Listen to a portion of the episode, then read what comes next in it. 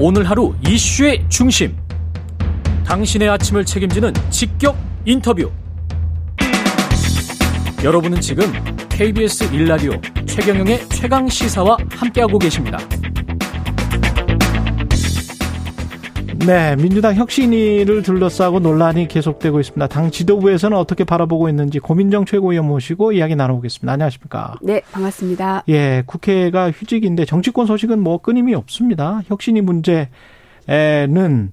혁신위는 지금 거의 안에서도 흐지부지 된 것 같은 그런 느낌이 들어요. 언론 보도만 보면. 음, 아무래도 네. 처음 기대감이 높은 만큼, 음. 음. 이제 혁신의 정당성을 확보를 해야 본인의 이제 발언들이 파급력도 커질 수밖에 없는 것인데, 네. 어, 그런 정당성들이 훼손되는 사건들이 몇 번 있다 보니까 더 그런 것 같고요.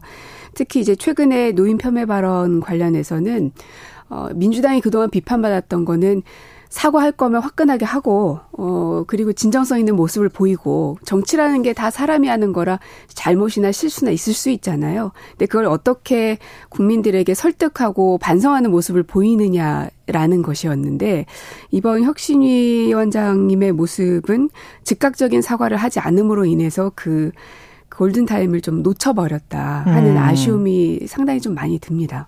근데 그런 와중에도 지금 대의원제 폐지에 준하는 혁신안이 나올 것이다. 그런 네. 보도들이 나왔고, 이거는 그 전부터 혁신이가 생기기 전부터 첨예하게 대립했던 문제들 아닙니까? 사실 대의원제 폐지 문제는 이 숫자 조정을 얼만큼까지 할 거냐. 지금 1대 60은 사실이에요? 그 정도 된다 그래요. 네. 근데 이제 갈수록 당원 숫자가 많아지기 때문에 나타나는 현상인데요. 음. 그러면 이제 그 숫자 조정들은 뭐 이제 매번 해야 하는 것은 당연한 일이라고 생각합니다만 어 이거는 전당대회에 필요한 제도이거든요. 음. 총선을 앞두고서는 전혀 일반 유권자나 국민들에게는 적용되지 않는 사안인데. 아 그렇습니까? 그렇죠. 당 당원 50 여론조사 50 할 때 그 당원의 대의원이 네. 뭐 가령 한 표가 60표가 되는 그런 거는 아, 없어요?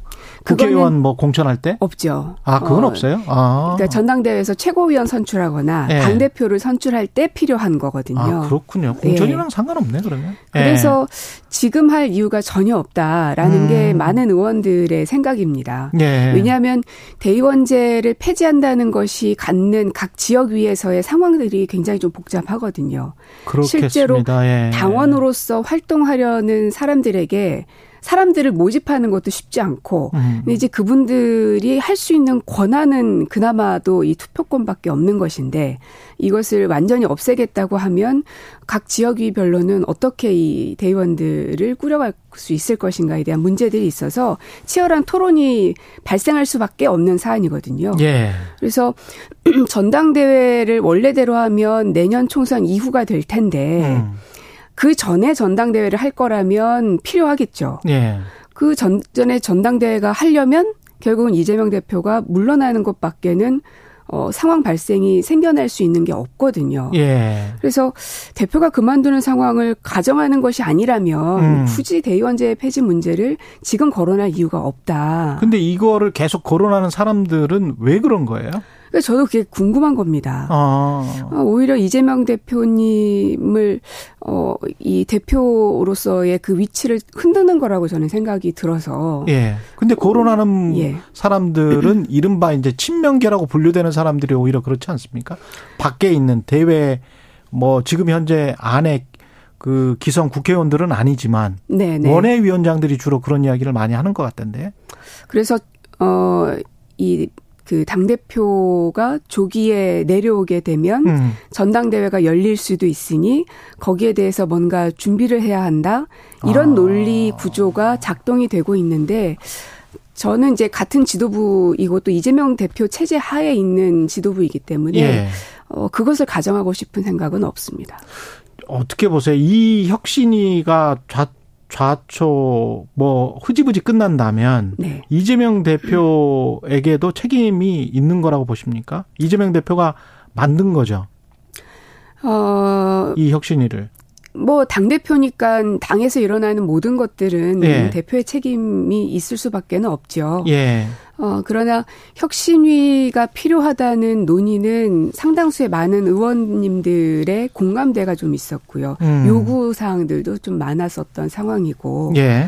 어, 그래서 이 여당 쪽에서 이제 책임론을 얘기를 하시는 것 같은데, 어, 오히려 뭐 이태원 참사라든지 오송 지하차도 어, 참사라든지 또 최근에 일어나고 있는 잼버리 예. 참사라든지 차, 그 예. 상태라든지 어, 여기에 대해서 정부 여당은 얼마나 책임 있게 음. 어, 대처를 해왔나 하는 걸 좀 되묻고 싶고 어, 그러나 어, 지금 현재 혁신위에 대해서 안팎으로 일고 있는 여러 가지 비판 여론들에 음. 대해서는 어 지도부도 그렇고 저희 민주당 의원들도 그렇고 무엇보다 현재 혁신위를 구성하고 있는 그분들도 좀 고민하고 어떻게 이 문제를 타개해 나갈 것인가에 음. 대해서 치열하게 좀 논의를 해야 된다는 생각이 듭니다.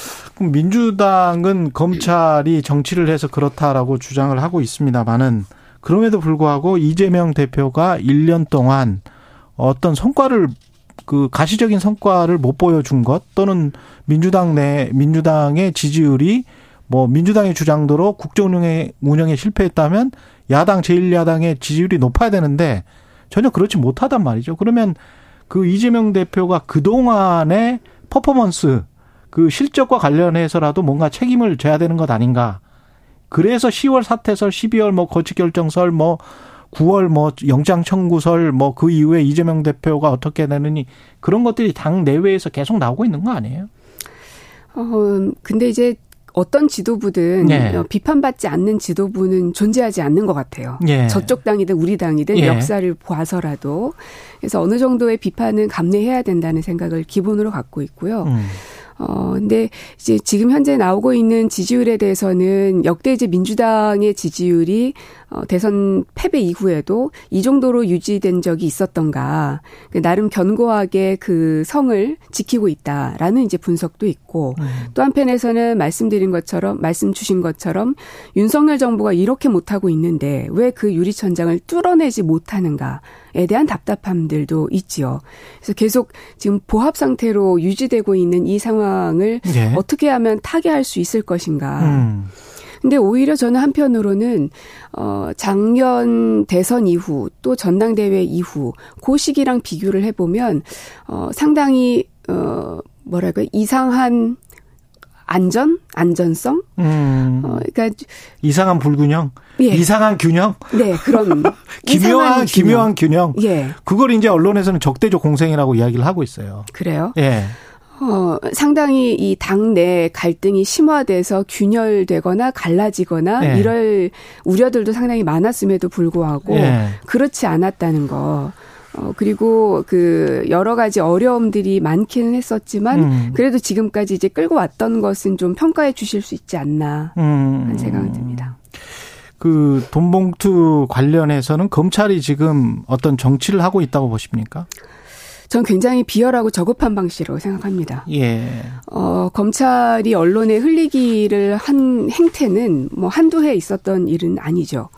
이미 검찰 내부에 있는 뭐 보도 보도에 관련된 어떤 규정들을 보면 내용들을 절대로 흘려서는 않는다고 되어 있지만 국민들에게는 법을 그렇게 지키라고 강요하면서 본인들은 법을 지키지 않고 있고 법 위에 군림하고 있는 모양새이거든요. 음. 그래서 검찰 공화국이라는 국민들의 이제 자주 섞인 말도 계속 나오는 것이고 검찰 개혁에 대해서도 어 여야를 막론하고 대다수의 사람들이 저는 어느 정도는 공감하고 있는 영역이라고 생각을 합니다. 스스로 카르텔이 되어지고 있는 상황인 것이죠. 예. 그래서 계속되는 이 검찰의 언론 흘리기를 끊어낼 수 있는 방법은 언론도 좀 같이 어그 협조가 돼야 될 부분이라는 생각도 좀 들고요. 음. 잼버리는 누구 책임인 거예요? 어, 이거는 준비하지 않은 지금 현재 정부 책임 아닙니까? 이건 예. 너무 확실한 거 아닌가요? 근데 이제 국민의힘은 문재인 정부 6년 동안에 또는 뭐, 뭐, 뭐 준비를 못했다. 예? 그분들이야 지난 1년이 넘는 시간 동안 매번 네. 모든 사건이 터지면 다 문재인 정부 탓이고요. 음. 어떤 성과가 있으면 다 본인들 덕분인 거예요. 음. 그래서 사실은 이런 논의하는 것 자체가 저는 뭐 별로 이렇게 탐탁치는 않고 네. 오히려 되게 한가롭게 보인다 생각이 네. 들고요. 저희 문재인 정부 때가 평창 올림픽이 가장 비슷한 상황이었는데 추워서 춥기도 했고 네. 그 전에 이제 탄핵당한 정부에서 준비했던 거이기 때문에 어. 어, 많은 문제점들이 좀 상당했었습니다. 실제로 조직위가 잘 가동이 되지 않았고 음. 그러나 언제 한번 어, 뭐 박근혜 정권 때문에 우리가 못한다 이런 얘기 한 적 없거든요. 왜냐하면 그럴 시간이 없었어요. 상황은 악화되고 시간은 쪽 그 촉박하게 음. 다가오고 있고 그래서 거의 청와대의 상당수 직원들이 평창에 가서 살기도 하고 음. 매일같이 출퇴근을 하기도 하고 그러면서 총력을 기울여서 일단은 성공시키자. 음. 탓은 남의 나중에 하더라도 남 탓할 시간이 있느, 있느냐. 네. 집권 여당으로서 정부로서 맞습니다. 그런 말씀이신 것 같고 마지막으로 그 이동관 방통위원장 후보자 네. 이건 임명이 강행이 될 것 같은데 어떤 부분이 가장 우려스러우신가요?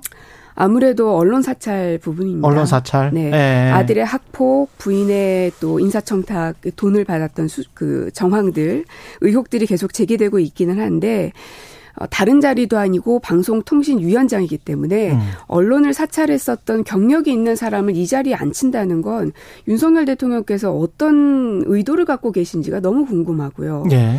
어, 이제 인사청문회를 통해서 대통령이 어떤 어, 의도를 갖고 당신을 지명한 것 같은지 등등을 좀 물어봐서 답을 좀 듣고 싶은 상황이고요. 음.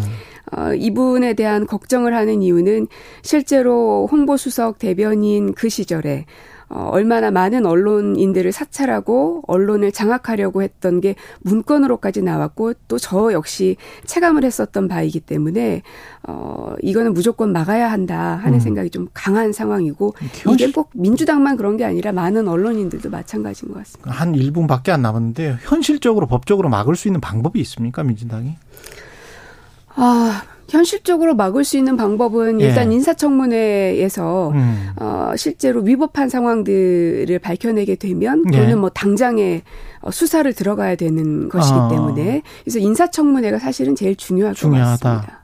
그 이후에 탄핵 어떤 위법한 사안들이 드러나면 탄핵을 준비하고 있다 그런 어 보도와 관련해서는 어떻게 보세요? 어, 저는 어떤 것이든 네. 벌어지지 않은 일에 대해서 벌써부터 그렇게 말하는 건 음. 굉장히 섣부른 이야기라고 생각을 합니다. 네. 어, 이게 불만이 있어도 부딪혀 가면서 문제점들을 지적해야지 음. 아직 시작도 안 했는데 벌써 그런 이야기를 하는 거는 글쎄요, 국민들의 공감을 얻긴 좀 어려울 것 같은데요. 한 20초 남았는데 이것까지만. 언론 현업 단체들에서는 차라리 방통위원들 민주당이 다 임명하지 말고 다 탈퇴해 버리면 네. 그러면 성립이 안 되는 것 아니냐. 법적으로 그렇게 됩니까? 법리적으로는 다섯 명 중에서 두 명만 있어도 상관이 없다. 아, 그럼 언론 현업 단체들에서 주장하는 거는 근거가 없다? 그러니까 법적으로 따져보면은 네. 어, 사실 쉽지 않은 내용이긴 쉽지 합니다. 않은 내용이다. 예. 지금까지 고민정 민주당 최고위원이었습니다. 고맙습니다. 네, 고맙습니다.